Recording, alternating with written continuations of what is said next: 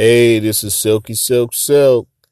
Hey, I know it's been a minute since I did my last podcast, but you know, this subject here is something that I think people don't even think about. And I'm going back to when I went to school. You know, when I went to school, of course, we had girlfriends and, and women had boyfriends.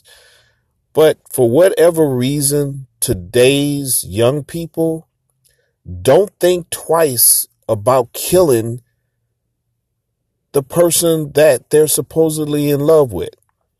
Guys don't think twice about killing their girlfriends or their side piece girlfriends if they come up pregnant or if, you know, there's some kind of disagreement to whereas nobody can walk away alive. And that just, it doesn't fascinate me, but it, it's kind of like, how stupid can you be to a point of giving up your entire life because you either don't want to let somebody go or because this person has something on you that you don't want nobody else to know?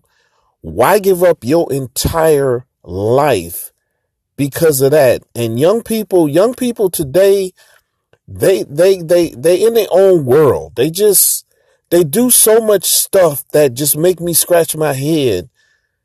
And a lot of it is just kind of out of control, whereas they don't even think about the consequences. And I think that's one of the problems with young people today. They don't think about consequences. They feel like I'm young, I can do whatever I want to do, which is entirely wrong because you're going to end up spending the rest of your life in jail because of something stupid you did that you didn't think out. So that was my little rant for this week at uh, Silky Silk Silk. So listen to it and give me some comments. I'll holler at you later. Peace.